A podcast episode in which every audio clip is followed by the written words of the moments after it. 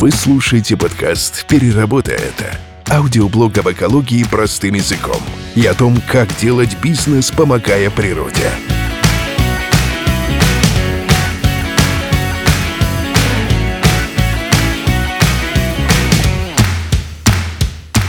Всем привет, меня зовут Дамир Салихов, я предприниматель, который обеспокоен экологической обстановкой на нашей планете.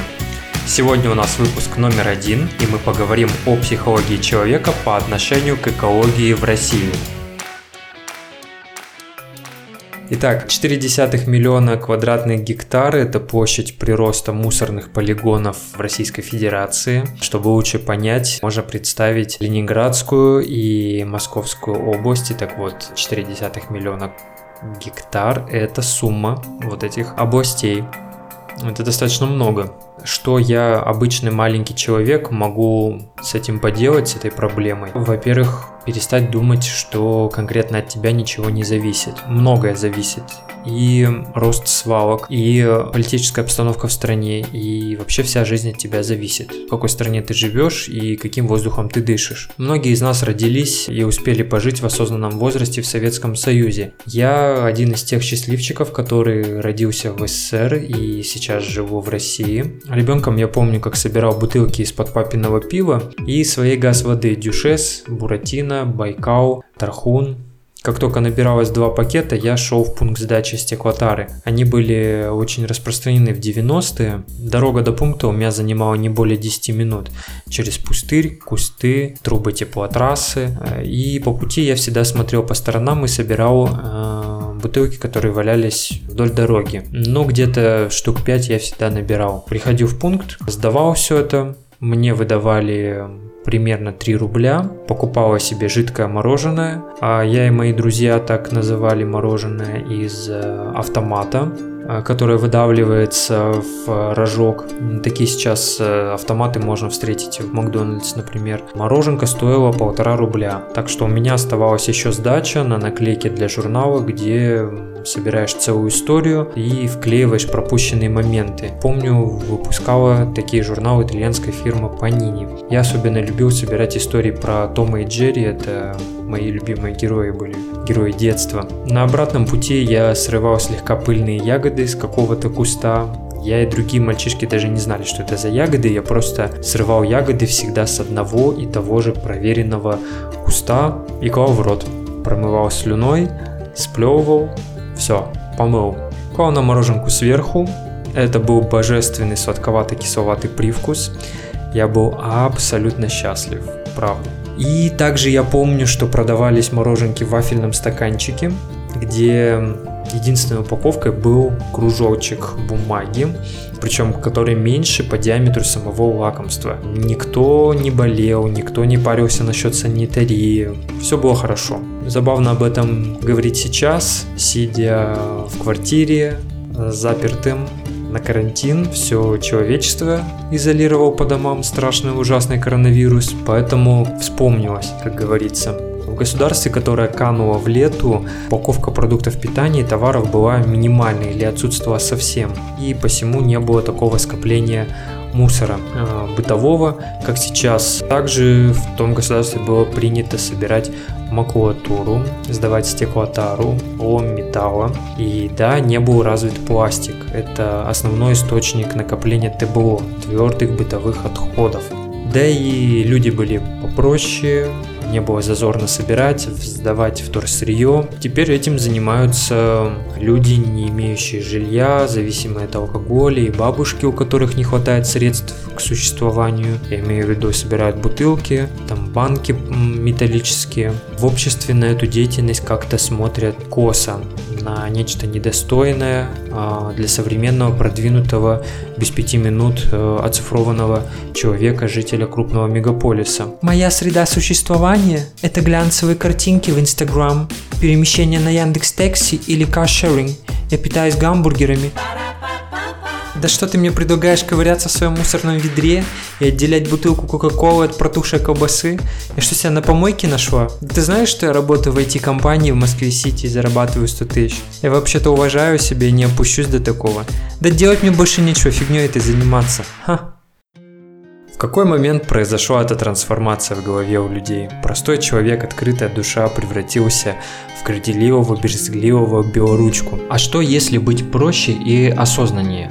Начать вести себя как взрослый человек, принять участие в решении проблем нашего времени – Говоря про Россию, я мысленно имею в виду и остальные страны СНГ. А, в этих странах живут похожие по менталитету русскому человеку люди, там такие же проблемы, что и у нас. Это Казахстан, Беларусь, Таджикистан, Узбекистан, Азербайджан, Армения, Киргизия, Молдовия, Туркменистан, все они наши братья. Когда я говорю об отношении людей к экологии в нашей стране, делаю я это немного с сожалением. Я основываюсь на статистике 2019 года, Исследование было проведено проектом домофон.ру. Значит, опросили 90 тысяч граждан России к современному обращению с ТБО а, в 16 городах-миллионниках. Вопрос был задан так. Готовы ли вы разделять домашний мусор и выбрасывать по отдельности пластик, бумагу, стекло, органический мусор? И представьте, всего 23% респондентов поддержали эту инициативу, и 72% высказались против, то есть они не хотят это делать, или у них какие-то еще мысли по этому поводу, что это не нужно так делать. Среди жителей мегаполисов идея сортировки мусора наиболее популярна оказалась в Казани. Там за нее высказались чуть ли не 40%, а меньше всего в Волгограде, где ответивших «да» всего 15%. В Москве доля сторонников экологичного подхода 30%. Северная столица оказалась на 13 месте из 16 э, соотношением 20 за, 75 против. Также скажу отдельно за мой город, где я родился, это Челябинск. Он занял 9 место из 16, 27% за и 68 против. Кстати, 10% респондентов заявили, что уже разделяют мусор. Ссылку на этот опрос я приложу. Нам, конечно, далековато до пионеров в решении проблем с утилизацией ТБО. Под пионерами я имею в виду Японию, Германию, Швецию. Однозначно не только со стороны граждан должна идти инициатива, но и от государства. Нужно подавать информацию в виде новостей, инструкций к применению, вдохновляющих э, историй, ежедневных лайфхаков. Для каждой группы населения своя подача материала. Начинать, я считаю, нужно определенно с самых маленьких членов нашего общества, с, с детей, вот прям с детского сада. Проводить игры для детей по типу разложи там разноцветные кубики в ведерке в соответствии с цветами. Потом переводить это все эту игру на реальные объекты. А как это могло бы выглядеть? Машенька, Сереженька, Кариночка, Сашенька, помогите мне разложить эти предметы по ведеркам, ребята. Пластмассовые бутылки в желтое ведерко, бумагу в зеленое, стеклянные бутылочки в синее, металлические банки в красное, говорит воспитатель в одном из детских садов Волгограда. Дети пришли домой и рассказали родителям. Пап, мы сегодня играли в игру, раскладывали бутылочки, баночки, старые тетрадки по разноцветным ведеркам. Давай дома также играть. Мне понравилось. Конечно, Сереженька, давай, если ты так хочешь. В японских детских садах так делают уже 50 лет. Я был бы счастлив жить в стране, в которой рассказывали бы в ярком, современном, минималистичном формате о том, как обращаться с бытовыми отходами на уровне домашнего хозяйства – рассказывали бы о том, почему это важно делать для всех нас. Это могли бы быть небольшие баннеры при входе в подъезд многоквартирного дома или возле контейнерной площадки. Большие вывески вдоль дорог наподобие баннеров серии социальной рекламы все равно.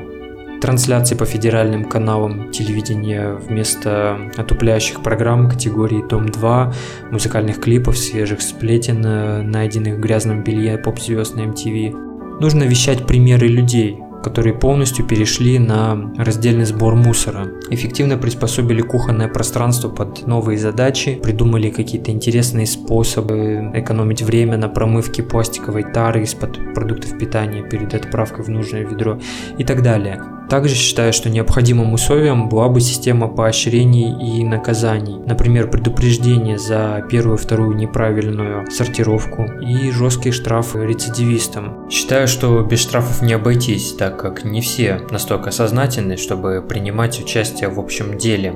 В той же Японии штрафы, например, достигают миллиона рублей за неправильную сортировку или выставленный пакет в неправильный день. У них все строго. А, то есть они каждую фракцию выставляют в определенный день. И машина также ездит вот по строгому расписанию. То есть у них, например, вторник забирают пластик, среду картон, четверг металл, по выходным, например, по субботам забирают биоразлагаемые отходы. И, собственно, все эти штрафы, они работают. Кнут заставляет обратить внимание и сделать приоритетно задачи а, в головах людей.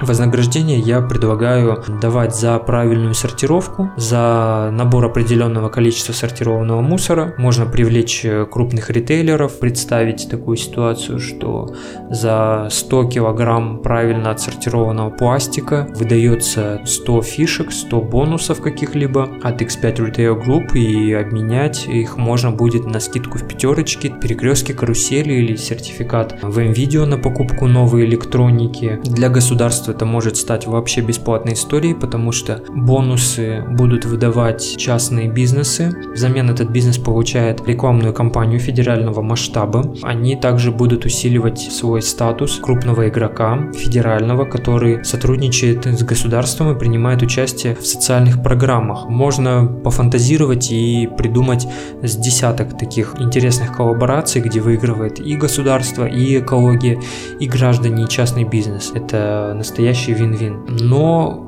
как и в любой истории, есть э, ряд ограничивающих факторов, мешает осуществлению много моментов, и сегодня я буду рассказывать про психологические факторы, факторы, связанные с ментальностью русского человека. Масштабы страны, например, это один из таких сдерживающих факторов. У нас действительно огромная, гигантская страна, крупнее нас в географическом плане просто никого нет на планете. Это колоссальные размеры природных ресурсов древесина, запасы пресной воды, драгоценные камни, нефть, газ, металлы, поля для выращивания полезных культур уходят за горизонт. Это наше богатство и проклятие одновременно. Зачем разумно расходовать, экономить, если у нас всего в достатке и хватит на много поколений вперед? Ой, да плевать. Мы можем долго размазывать тонким слоем это масло по бутерброду. Это в Японии, Швеции, Сингапуре нет места, куда складировать отходы. Вот пусть они там и думают, а у нас места на все хватит. Все верно, места много, но приятно ли жить в стране, которая руководствуется принципом «на мой век хватит, а там пусть думают, как жить дальше». Я согласен, что условия жизни обычного человека в нашей стране могли бы быть лучше, но откладывая решение экологических вопросов на завтра, мы можем столкнуться с проблемами в ближайшем будущем, ну буквально на горизонте пяти лет, с проблемами намного серьезнее, чем э, экономическое положение дел сегодня. Справедливости ради хочу заметить, что есть люди, которые не против меняться, стараться покупать экологические альтернативы, привычным товарам, отказаться от э, не столь важных вещей в быту, сортировать тот же мусор у себя дома, но они не задумывались об этом. Никто им не сказал, что можно делать по-другому, получая тот же результат для себя и плюс э, выгоду для природы. Именно об этом этот подкаст. Я буду рассказывать о том, как человек воздействует э, на природу, как меняется наш мир, какие действия могут предпринимать обычные люди в повседневной жизни, чтобы снижать нагрузку на экологию. Также я буду особое внимание уделять бизнесу бизнесам, которые приносят пользу обществу и природе, технологиям, которые уже существуют сейчас или находятся на стадии разработки, которые сулят прорыв в очистке планеты, снижении воздействия человека на природу. Эти и многие другие интересные вопросы слушайте в моем подкасте.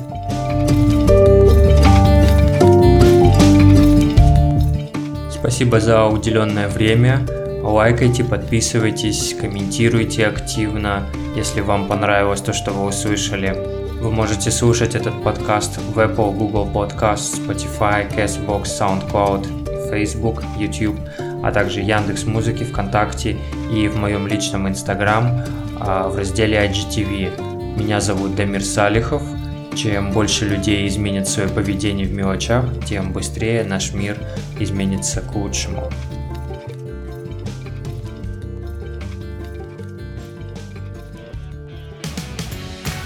Вы прослушали очередной выпуск подкаста «Переработай это».